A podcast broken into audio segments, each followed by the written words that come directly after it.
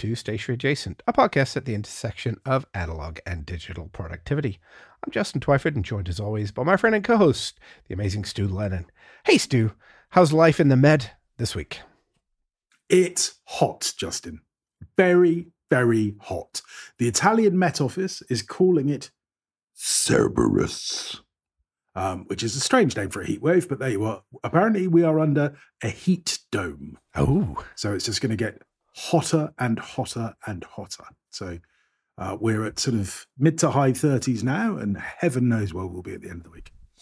We had one of those heat domes a couple of years ago here. Uh-huh. There was one little town that hit uh, 49 degrees Celsius and then went up in flames and burnt down. Hmm. So hopefully that doesn't happen to you. Yeah, that that would uh, definitely put a dampener on the afternoon, wouldn't it? But uh, no, generally, generally, I'm okay. Mrs. L is on vacation, as I believe they say your say, side of the uh, the pond. Uh, she's visiting Sicily, which is also under the heat dome. Um, and I think she's very much missing the air conditioning that we have in the house, which she doesn't have where she's staying. Oh, oh boy. Oh boy. That'll be my fault. Everything's your fault, Stu. How's life with no adult supervision? Uh, well, I mean, th- uh, the dogs and I are living the dream. Uh, it's it's all going terribly well. Um, I, to be honest, it's that sort of weather that all I have to do is say air conditioning, and the two little white dogs come trotting into the office. Um, Chicago is still, oh, she's so frustrating. She lies around in the garden. Uh, she's used to being outdoors, I guess. Um, but the only way I can get her in here is is literally by trapping her, picking her up, putting her on the couch. At which point she goes, "Oh, this is quite nice." But then ten minutes later, we try and get her back in. No, she won't come. These picky, picky dogs. I don't know anything about that at all. I'm sort of, um, well, I have no daytime supervision, um, which I think is good, but I'm not sure. Uh, Mrs. T started a new job this week. Uh, after all of her recovery, she finally uh, felt ready and was cleared to go back to work. So uh, That's fantastic. well, it is, but I'm having to make my own lunch, Stu. Um, this is harsh. Well, I, I dare say you might manage your own lunch. Well, I can do, but I've you know, I you get into the habit of having lunch with your spouse, and honestly, I enjoy it. And uh, now that well, it's just me and the dog. Uh, the dog, oh, the dog. Speaking of your dogs and the couches, the other day I was having lunch. She she sat there in front of the couch for half an hour, woofing the whole time because she wanted me to pick her up and put her on the couch. Um, Mm-hmm. and I wasn't having any of it, and I kept saying no, and then she'd sit there. But she sat there right in front of it, staring at it like magic is going to levitate her and put her up on it. And about every well, 30 seconds, woof, woof. It was the most well frustrating lunch I've had for a while. and then it became a battle of wills, me versus the little dog. I, you know, the funny part is she can actually climb up if she really feels like it. Mhm. She doesn't. She wants me to pick her up and put her on it and then take her off the couch and put her back on the floor. It's oh, frustrating, Stu. Dogs. we are ruled by our dogs. I do have a little bit of um, fountain pen feedback. Um, which- uh, fountain pen feedback. It sounds like it should be a news item. Um, fountain pen feedback from Lisa, um, uh, listener Lisa. There we go. I'm really hitting it with the corny stuff today. Um, she heard us uh, babbling on about um, Darren and his fountain pen journey. And she came back to me saying, given what you said about his nib preferences and handwriting, he might favor the new Lamy cursive nib, um, which she couldn't find an EU seller with, with it in stock. But um, I dare say I could probably reach out to Lamy's distributor in the UK and they, they might, well, one would assume that Lamy would have a Lamy nib. Um, Yes. but then she goes on. she goes on. If he becomes interested in a gold nib, which is clearly where I'm, I'm intending to send him, um, I highly recommend the Pilot Custom Heritage 74. Uh, and I would agree with that. It's a lovely nib. Hmm, it is, yes. Uh, and it's quite affordable as a first time Hmm. uh, entry into into a fountain pen. Uh, small, smaller pen again, but uh, excellent choice. Good choice. Uh, Lamy cursive nibs. As I said before, me and Lamy, ooh, um, you pay half as much for a dang Lamy nib to replace on a plastic uh, pen as you do the entire pen itself. So, but uh, yeah, I, have never tried one. Um, cursive nibs are fun. I've got a couple of them. I uh, got a few Frank- Franklin Christoph uh, cursive nibs. They were doing those. Uh, but yes, always a good choice too, especially if somebody wants a little bit of flair. And we all need a little bit of flair in our life, don't we? Let's be honest. All right then. So, you, any feedback from you, or are we are we done? I think we're done on the feedback. What about your tool? You got to have a tool. Oh yes, absolutely. Um, my tool, uh, power procrastination. Again, I, I thought, hmm, not quite sure what to. I'll move my desks around. So um, I've rejigged my office again, um, just because I wasn't overjoyed with how it was set up before. So I'm trying to.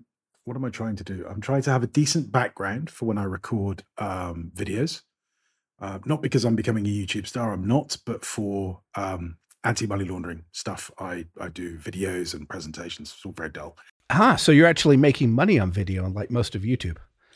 well, no, I'm making videos, putting them up there for sale, and then going, what what what have I missed here? What have I? Oh, getting people to buy them. Uh, so yeah, working on that soon. Um, but to do that, I have to move my desk sort of quite close to the background, which means I've got one of those floating desks, you know, in the middle, and so that's facilitated moving stuff around. Anyway, um, setup of the week is fine. I'm enjoying it. Um, Spice is lying by my side, so I think she quite enjoys it. Uh, Charlie is on the couch doing uh, unspeakable things to his own feet. Charlie, stop dogs, dogs. Arrête. He takes me seriously when I speak French. We don't know why that is, but even Margaret has noticed it. When I speak French, he listens to me. So there you are. Um, uh, so yeah, there you go. That's my sort of um, uh, I suppose it's procrastination, but it does seem to have unblocked me. I've been much more productive the last few days. Uh, said the officer moving the deck tech, deck chairs around the Titanic. It's unblocked me. I hope not. Um, what about you? What have you been using this week? Well, what haven't I been using actually? So I bought this uh, mm. little Pomodoro timer, and I find there's a a good time to use it, and there's also a great time for not using it. Uh, so Pomodoro timers are great for well when you want to do things like move your office around or otherwise be focused on well let's in let less interesting stuff. Mm-hmm. Um, I found this week I, I had a busy week, Stu, so I just had to do stuff, and it was the kind of deadlines that you just have to do, which means that you put away all your pretty little toys and you know it doesn't matter if I do 30 minutes or, you know, what I need to do is 10 hours on this. Um, and that's exactly what I did. When you are motivated and you are particularly into your into your task and you know that external motivation, maybe deadlines, it's amazing that you you don't need these funny little toys to tell you you've been sitting around for 25 minutes. Mm-hmm. You know, you just you just do it. So, um, yeah, it's interesting to kind of sort of look at that reflection on Pomodoro timers and say, yeah, they're great for admin stuff or things that you're mm, that you have to do that you're perhaps not as excited by. But if you can get really, really excited by stuff, which let's face it, not all jobs have everything like that, but when you can, you're just gonna do it anyway, and then you don't have to worry about it. Yeah, yeah, I know what you mean. I mean, they're useful tools for sort of limiting your time on something. So if you find that you get stuck in email for hour upon hour upon hour, that's where a Pomodoro timer comes into its its own because you just say, right, I'm going to do one Pomodoro on this, and everything else waits. Um, and that can be good if you're the sort of person that gets dragged into all that little admin stuff uh, as a way of procrastinating, which I think a lot of people do. Yeah, and the joy about a well deadline is that you don't have time for any of that. You just got to do the real work. Mm-hmm. I, for sure. I, I, guess we we all need bigger deadlines too. don't say that. Any anybody listening, don't do that. No, no bosses, no more deadlines. Thank you. We have enough. Mm. What you writing with this week, Stu? What am I writing? Well, well, still no real change. Actually, I'm I'm I'm burning through the sort of end of a couple of pens. I haven't flushed any of them, but I am getting close to them. But my uh, the one I'm enjoying the most is is the the Mont Blanc Heritage uh, Rouge et Noir, which is the sort of very thin Mont Blanc. Um, it's uh, it's a bit of an indulgence. It's not the most comfortable pen to write with, I have to say. It's it's entirely cylindrical. It doesn't have any shape to it at all, um, and it's very thin, which is not great for my big fat fingers. But it's just a lovely pen. Um, it's got I've got a medium nib in this, uh, and I'm using the Diamine Honeyburst ink, the Gibson Les Paul Guitar Series, um, which is just a lovely little set of inks. Actually, I really enjoy those. Mm-hmm. Um, the only uh, sort of drawback I have is I'm using the uh, analog cards. And sometimes I just instinctively reach for the fountain pen, write on the analog card, and go, oh, that wasn't a good idea. Still disappoints me every time. If you're listening, Mr. Analog, um, go on, make them fountain pen friendly. Go on, you know you want to. Or just use a normal nib, Stu, not this paintbrush style thing. Never going to happen. Well, I do have a couple of fine nibs, but I do avoid them. um, with with my uh, nice fine nibs, uh, those analog cards work fine. So, all depends on your ink and your uh, nib choices. Sure. Speaking of cleaning up pens, you said you haven't. I cleaned up three pens this week, and I inked one. Great odds, eh? Uh, that's, that's that's most unlike you. Well done. What were the pens? Oh, I cleaned up. What did I clean up? I cleaned up uh, gr- uh, my Leonardo Grande uh, Momento 0 Mhm. which is a piston filler version. I did a Visconti, which is also the vacuum filler version, which means these are a pain in the butt to clean up. Uh, not for beginners, let's put it that way, because they take forever.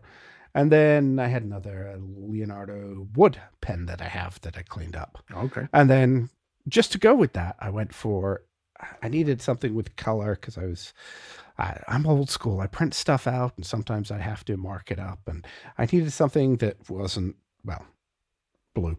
Um, so I I inked up a Leonardo Momento Zero, just a regular one in mango. That's the color of the pen itself. It's kind of a mottled um, orangey color, which is very pretty, very very pretty. Um, this is the pen that came straight from a certain retailer with a discount code uh, that provided me crap customer service on it. Mm.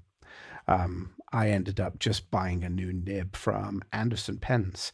So I have just a an Anderson Pens branded gold nib, or it's a steel nib, but it's gold colored in there.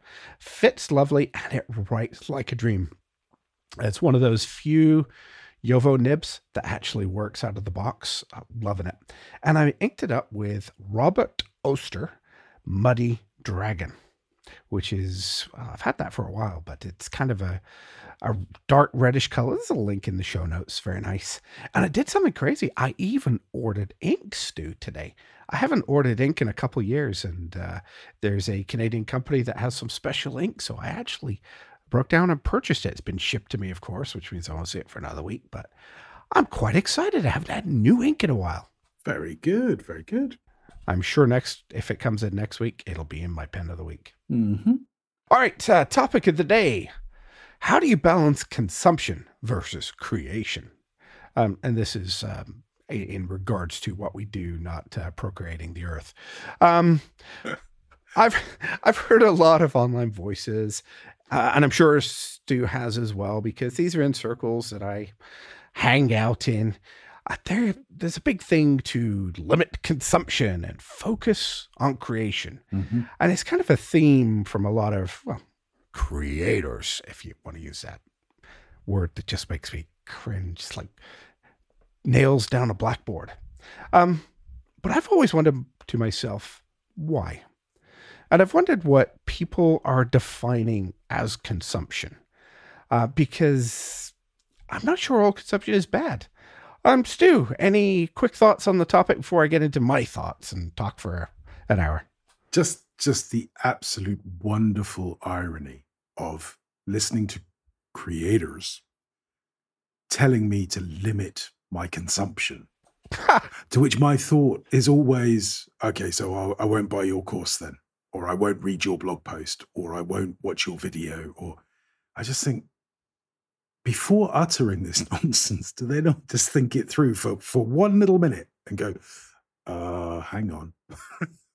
Just because I think we're probably talking about the same people, um, which we'll we'll clearly discuss off air because you know we're not in the business of rubbishing people, but um, there are some people out there who keep banging this drum, apparently oblivious to the irony that they're they're putting themselves in, saying, "Yes, yes, I am a creator, and you should not consume too much. Certainly, well, except my creation. Consume my creation immediately, Hmm. and pay me, please." It's weird, weird, weird, weird. It is. Um, and I, I was kind of thinking about what do we define as consumption? Because, you know, I think in a lot of ways we, we look at consumption as the dreaded social media. Um, which, you know, I, I think in, we, we've talked about it. I think both you and I are limiting our, our social media. Um, which I guess leads us to a whole question of did you sign up for the new one to give Meta even more information about you? But uh, we are we going to go there? Let's not. Are we going to go? Yeah, go on, Stu. Did you sign up? Uh no. Um I I mean I don't use any social media. I occasionally log into LinkedIn and then usually run away in disgust. Um uh, I don't ever go to Twitter. I don't go to Mastodon. I don't go to uh, Instagram. I don't go to Facebook. Um, Nero's Notes still has profiles in Twitter, uh, Facebook, and um, Instagram, uh, but I post to those via um, Buffer, so I don't actually see the apps. And do you know what? I don't miss them. So when, when I heard about Threads, I went, "Oh wow, a, a whole new thing that I've got absolutely no interest." I did just today briefly have a discussion with Claire uh, when I said, do, do, "Do you think we need to be on Threads?" And she went, "What's Threads?" Okay, right, cool, that's great. I love Claire. She's the voice of reason, isn't she? she certainly is. So, so that was the uh, the Nero's Notes team got together, put their heads together, and went, "Nah." What about you? Are you now a king of threads or a, threading king? Or I No. don't know what the terminology is. What does one do on that? Do you fart on threads or or hoot or uh, I've What? no idea what they do on it. I'm st- I'm staying off it, but uh, yes, it's it's a new thing. Everybody's talking about it.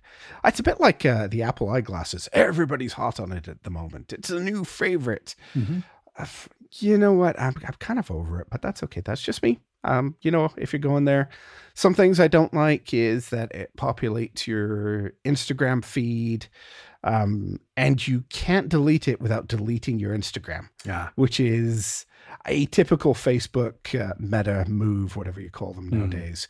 Uh, that uh, we're going to force you to be there, and we're probably going to send you emails telling you what all the people you didn't actually follow, but because they liked a, a post of yours on Instagram, boom, your new besties on Twitter. I did hear this that actually you you can't choose to follow someone on threads. You you just get uh, what threads defines as what you want to hear. Don't know, I haven't looked into it, but yes, anyway. Uh, biggest social media app out there. Uh, again, part of the reason that we're talking about this stuff, because social media definitely as a consumption thing is, well, Mhm. questionable. It has some value if you can get value out of it. I'm not saying don't, just, you know, be aware of it. Um, but I was thinking more in terms of books. I read a lot, Stu, Mhm. and books are definitely consumption. Somebody wrote those there, somebody's creation that I'm reading Sure. uh, television, movies, uh, news. You can certainly become a news hound. And, you know, I think uh, the Apple News thing is a bit like a social media timeline. It just seems to scroll forever. Sure. Podcasts, uh, set of creators telling you not to uh, consume, but just create. Uh, a lot of them have podcasts. Hey, much like us hmm uh, music, you know, um, YouTube videos. There are so many different things that one can consume. Are they all equally bad? I think that's part of the discussion I want to have. Um, and then I wanted to kind of think about what are people defining as creation? Well, work. Do we all need more work? Um, as Stu said earlier, when I suggested uh, more deadlines, no, no, we don't need more deadlines. Not sure we particularly need more work either.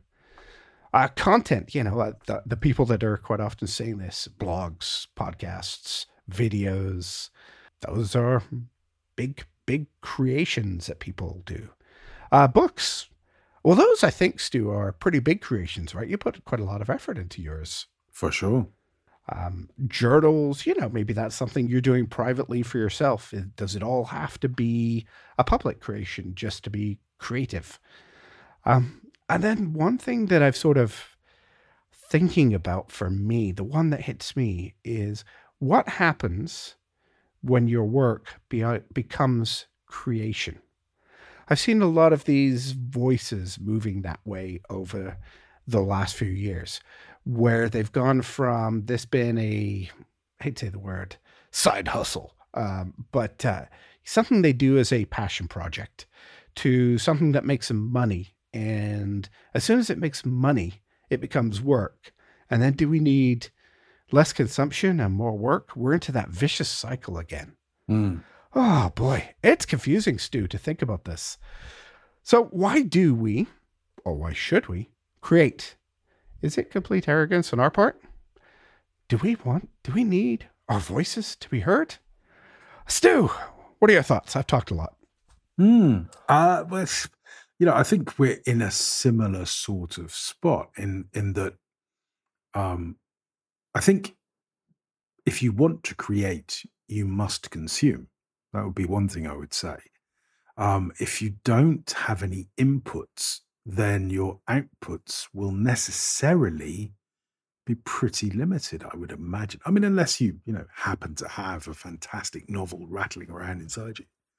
Um, and I think, you know, the question of why should we create or why do we create? Is it arrogance, you asked? I mean, narcissism is another word that you, gets gets bandied about a lot. I think I heard David Sparks say it today. Um, wanting, needing our voices to be heard. Um, I don't know. It's in many ways it's a very introverted uh, expression. So uh, you can write on a blog, uh, you can say what you want, and if you're anything like me, then you turn comments off. And so, um, if people have to actually write you an email, even that tiny piece of friction will generally be enough to stop people um, just sort of trolling your your posts. So it becomes very, I don't know if it's arrogant, it's very introverted. It's just a, a way to express something that's on your mind or you're feeling and and not get any sort of instant feedback.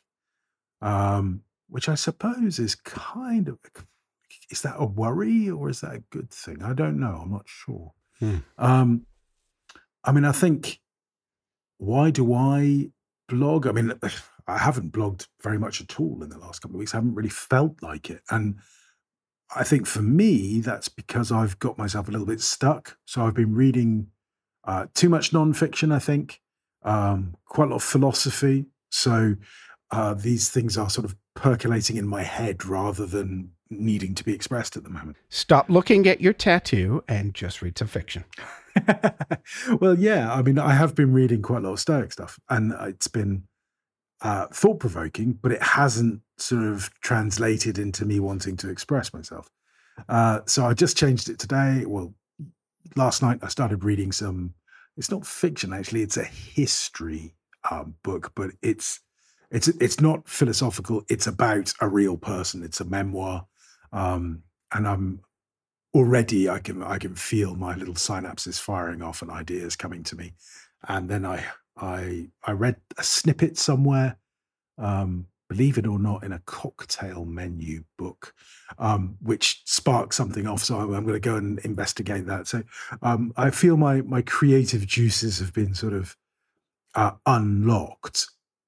But I do, like you, I find it very odd that people could be so evangelical about this that there's there's almost this attempt to say that consumption is evil and and creation is righteous it's it's weird i mean it's very polemic um and for me that that they are the two sides of the same coin i mean one creates i assume in the hope that someone else is going to consume and one consumes in order to fire the imagination, which may lead you to create. I, I don't understand. These things they can't be opposite to me. They have to be the, same. Mm-hmm. Um, and everything that's out there that we go, oh, was consumption. Well, actually, that's all somebody's creative output. So every book, as you point out, is a huge amount of work. TV and movies cost millions of dollars and have hundreds, thousands of people involved in producing them. Even social media, God rest its soul. Um, you know, a lot of people put a lot of time and effort into social media. It's one of the things that scares us about it. Um, so it, it is all creation in a in a really weird way, and I just don't quite understand where these people are coming from. Not just about this, actually, in fairness, but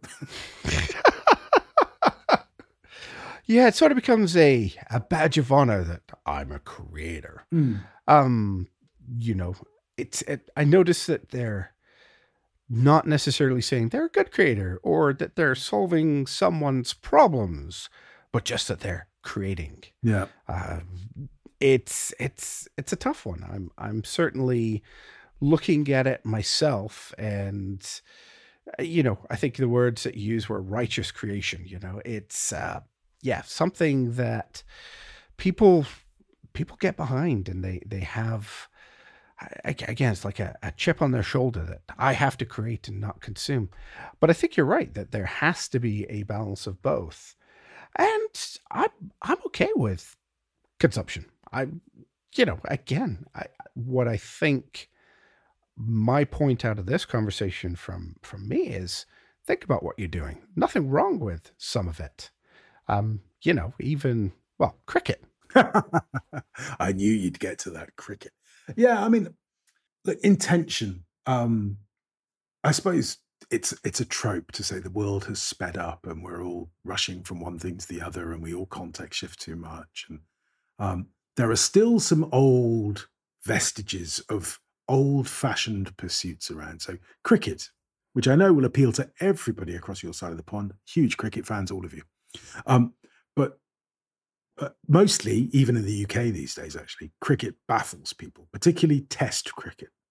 What Test cricket means is it's um, internationals between the huge nations that play cricket, um, which are I'll the, the tier one cricket nations are England, the West Indies, um, Australia, New Zealand, India, Pakistan, Sri Lanka, Bangladesh.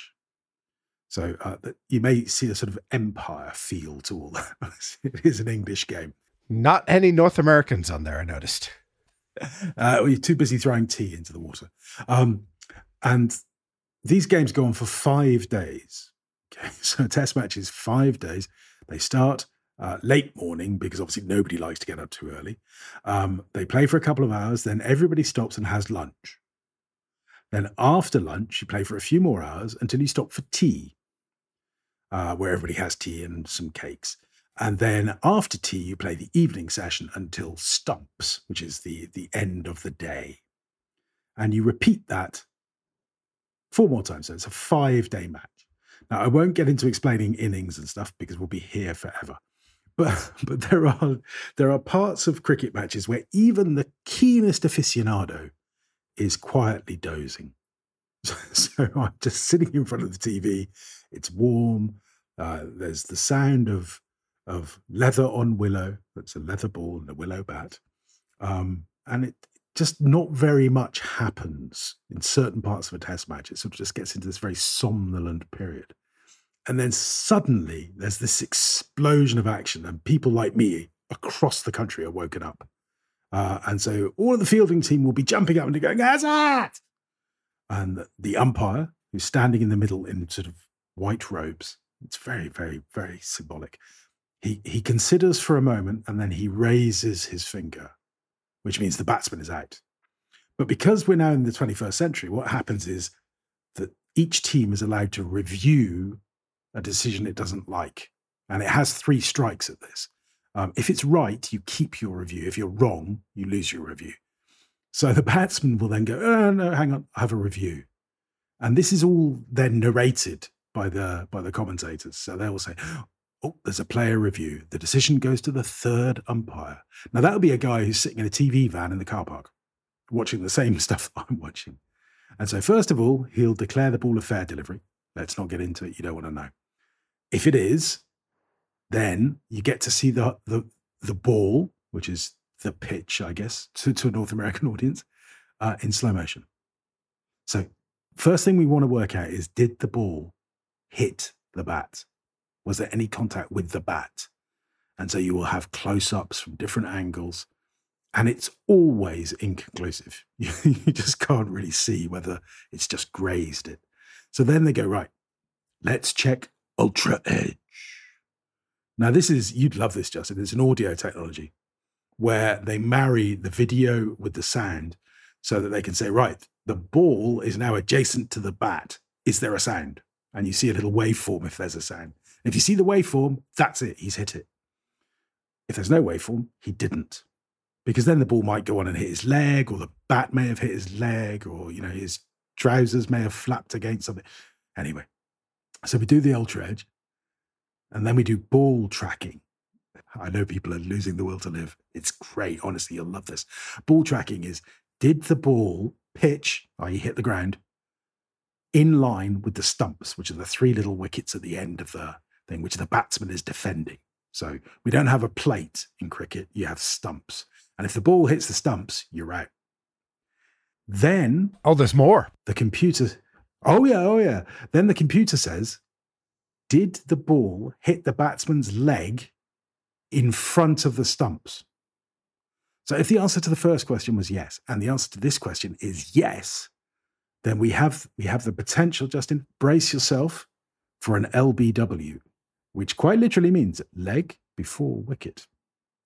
Then the computer forecasts okay, so the ball pitched in line with the stumps. It hit the batsman's leg in line with the stumps. But was it going to hit the stumps or was it going to go over them? Or to the left of them or to the right of them?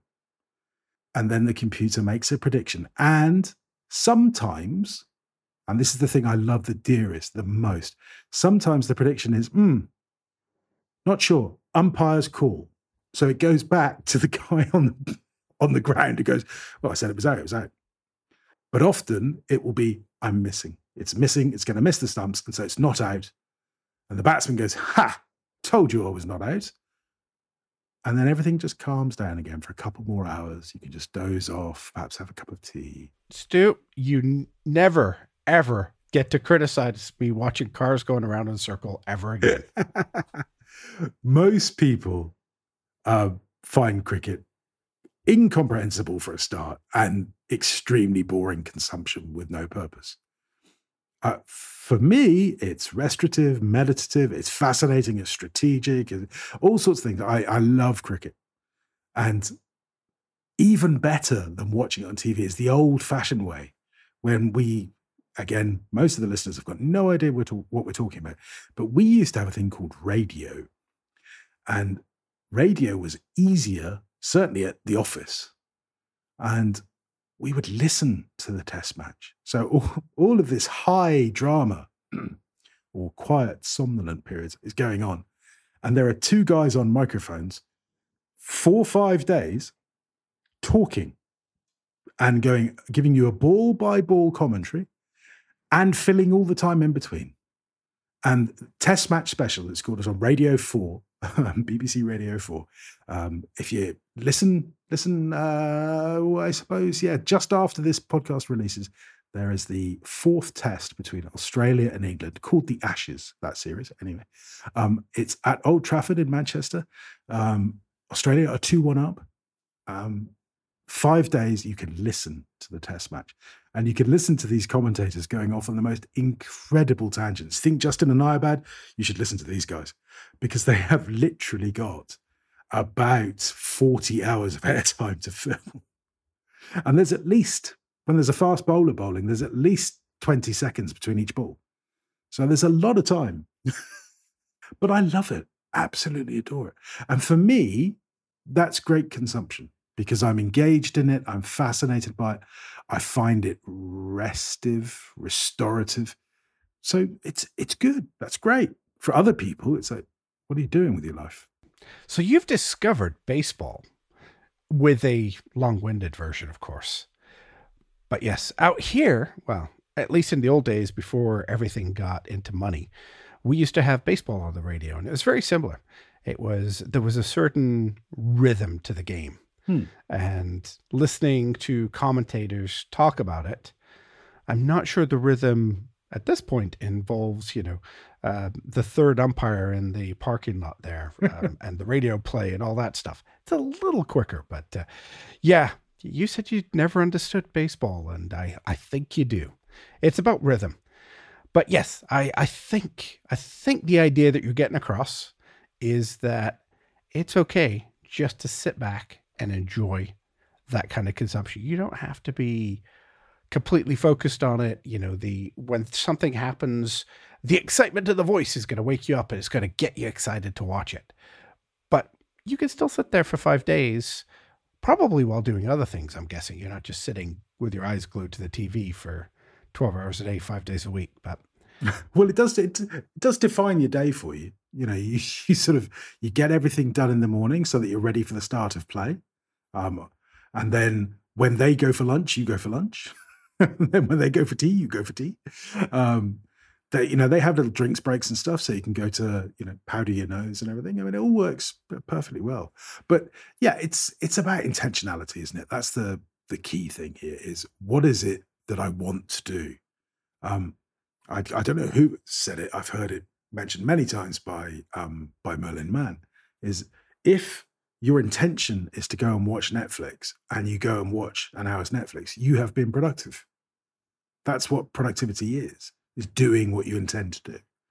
And I think the consumption that people are worried about or concerned about is that sort of mindless consumption or accidental consumption or addictive consumption.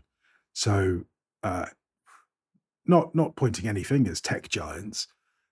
The idea that videos automatically follow each other, so you've got the the YouTube algorithm serving you up. You know, you start with watching a video on cricket, and you within 50 minutes are at white supremacy. Um, that sort of nonsense, or the endless social media feeds, or you know, Apple TV or Netflix just sort of auto queuing more episodes, more episodes. So I think those types of consumption are dangerous. And if I find myself sitting in front of the TV and scrolling my phone through email or anything else, then that's when I try and catch myself and go, hang on, what am I doing here? Am I what what do I want to be doing? Which of these is the distraction and which of these is the task? Which is the thing I want to be doing? What's my intention? Um, and I think that type of consumption is dangerous. It's like um, I suppose it's an over overly sugary diet. It just you know hits of um, dopamine all the time, all the time, all the time. That's how Facebook works. That's how YouTube works. And I think that stuff is potentially quite dangerous because you can sit and watch three episodes of a TV show and have no idea what happened. Yeah, well, I could do that under uh, focus as well, and generally not figure out what's going on. I'm getting old. TV's confusing, Stu. um, do you do you find you have any patterns that you get into where you sort of mindlessly consume, or are you pretty good on this? I'm pretty good, um, but I live with someone, so um, you know we have to sort of account for other people's tastes and what they want to do, and where where I tend to get into trouble is I will say to to Mrs. Ellison, "Well, you're not actually watching this." I am. No, you're not. You're watching your phone. So I've just watched you watching your phone, not watching the TV.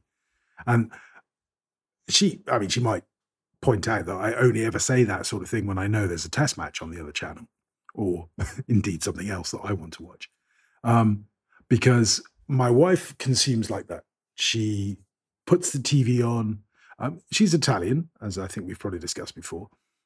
And in um, you know the family homes of her family that I've spent time in, um, uh, one of her sisters is probably the best example. So it's an open plan uh, house in the main main room. You've got this sort of kitchen, you've got a dining area, and you've got a TV uh, sort of seating area.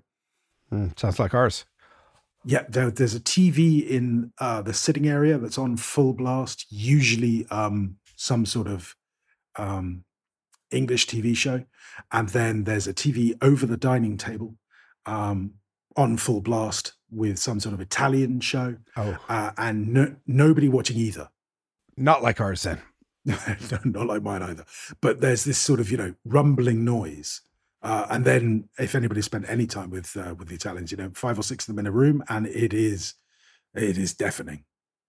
Um, Italian conversation works very differently from from the conversation that that I learned as a boy. So um, essentially, what happens is you each of you makes your point vociferously uh, with as much hand movement and animation as possible, simultaneously and as loudly as you can. Uh, repeat until asleep. That, that's broadly how it works. Um, and it's it, it, by turns, it's infuriating and fantastically inspiring. I mean, it's just madness. It's just all completely bonkers. Um, but my wife will put the TV on because she wants that noise.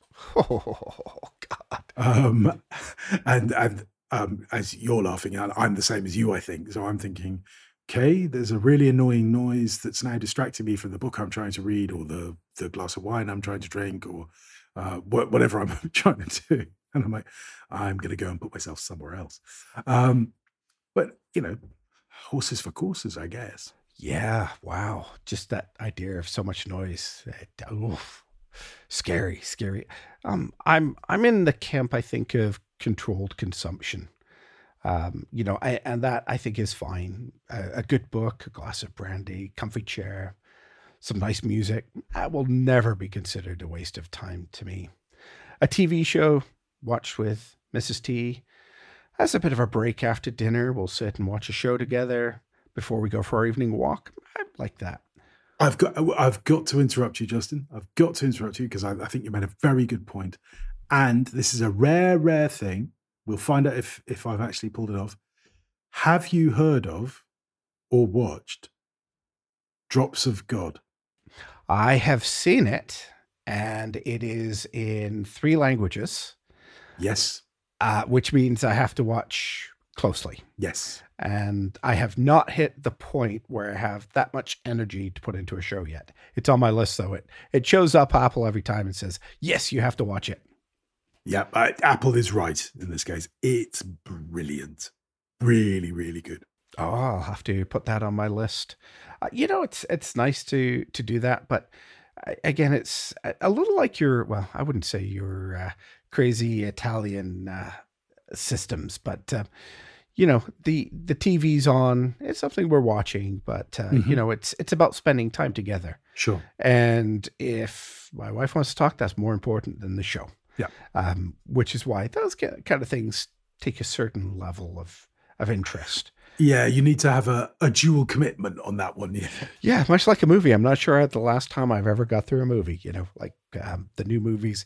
A, they're so long, and B, they're just so action packed. It's like I, I don't need that much drama in my life.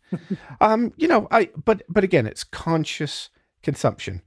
Um, you know, not that I want to throw uh, Mrs. T out on a ledge, but um, my wife does, well, not quite as bad of a habit as uh, Stu's wife having TV on as just chatter in the background.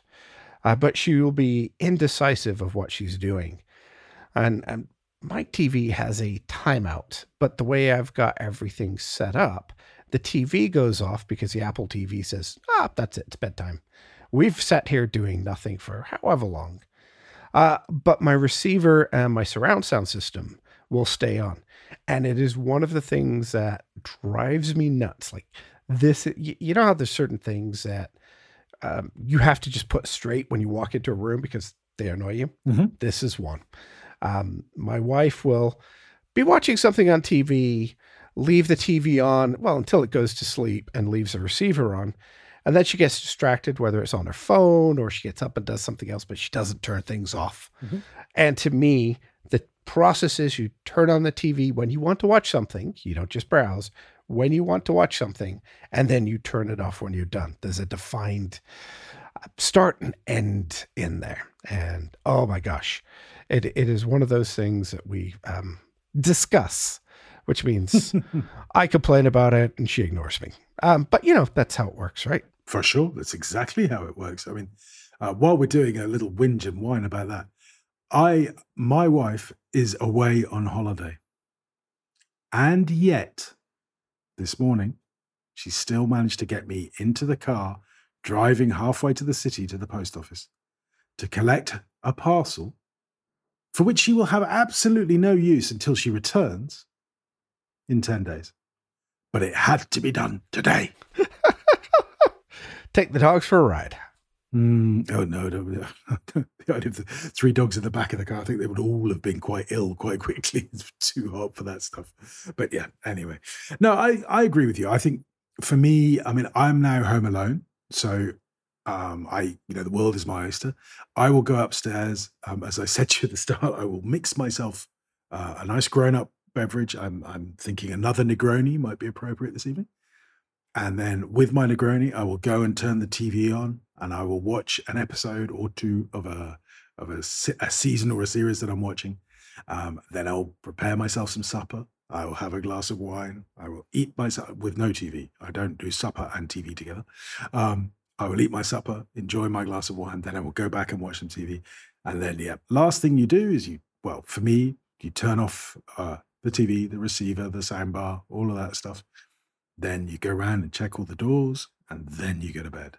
This is my my daily routine. I can't. No, the idea of TVs on on standby and stuff. No, can't do it. Mm.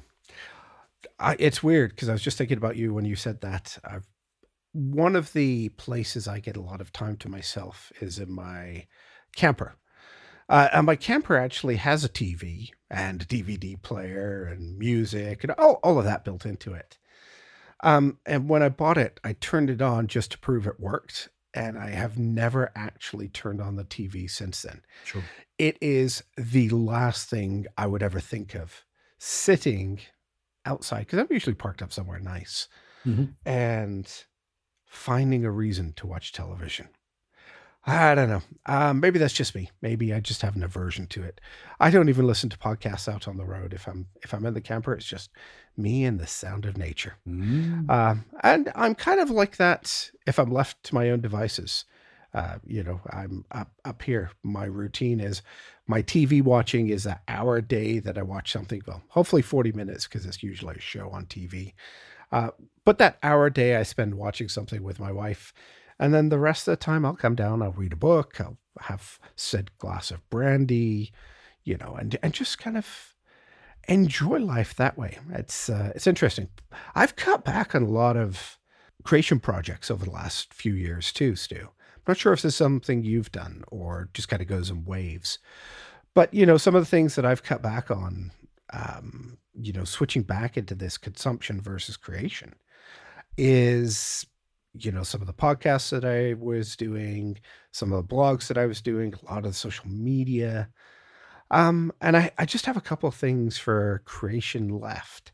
And they have their I I call them reasons, but they're they're they're reasons that I enjoy doing them mm-hmm. and I get some value out of them. Sure. But um, this this mindset of we cannot consume, we must only create.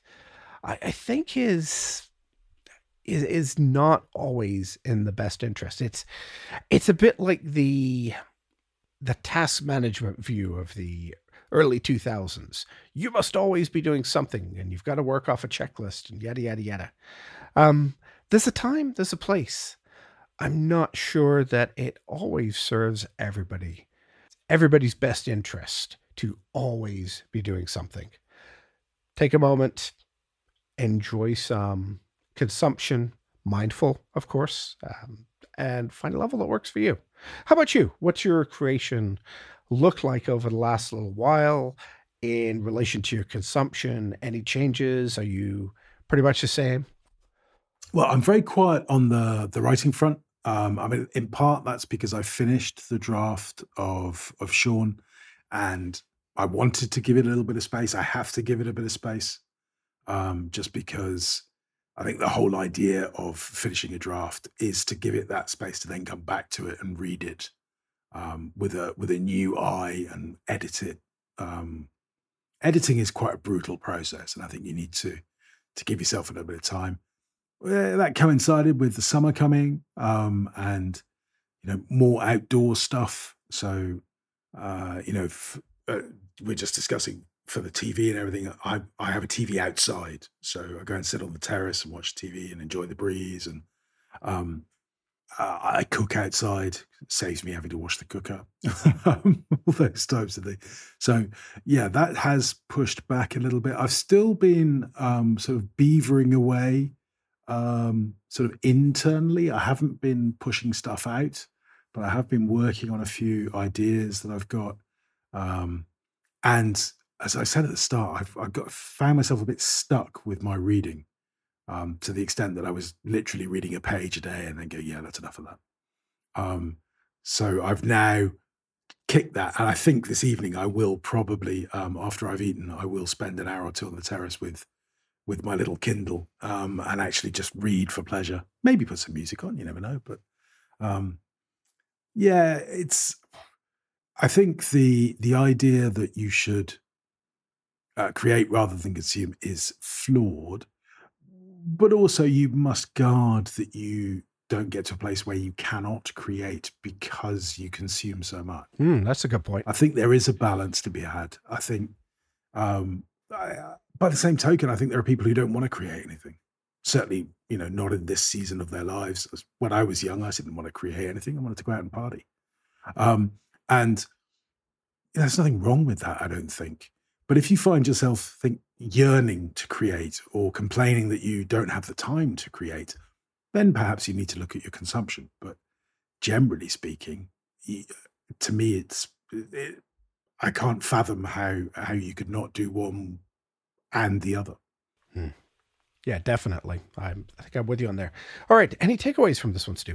Uh, well, variety is the spice of life. Um, if you're only reading nonfiction, then go grab a novel. If you've got a week off, uh, find a test match. You'll love it. Trust me. Yeah, I think you're going to need to translate a lot of that stuff for me. Um, yeah, or and our listeners, if any are still with us at this point, thank you for uh, putting up with Cricket Now by Stuart Lennon. There we are. Yeah, the the why I think is the most important for why are we consuming, why are we creating, do what fits in your life. Um, but to me, the constant pushback uh, against consumption is wearing. If you enjoy it and if you find value of it and it doesn't interrupt other parts of your life, go ahead and consume something. Do it mindfully, though. Oh, very zen like that was, wasn't it, Stu? It was indeed. I'm, I'm feeling quite philosophical all, all of a sudden. Ah, gonna have to go get a tattoo of something. Oh, almost certainly. No, no tattoos until the winter, though. I've I've declared a moratorium. I'm enjoying swimming too much. Mm. I see, don't have that problem, but uh, still, I, I don't even have a good tattoo artist around me that I'm I'm aware of. Um, I think my kid wants to go and get a tattoo at some point for the whole family. So, oh, cool. Uh, that'll probably be the next one, but we shall see. Where can people find you on the interwebs this week, Stu?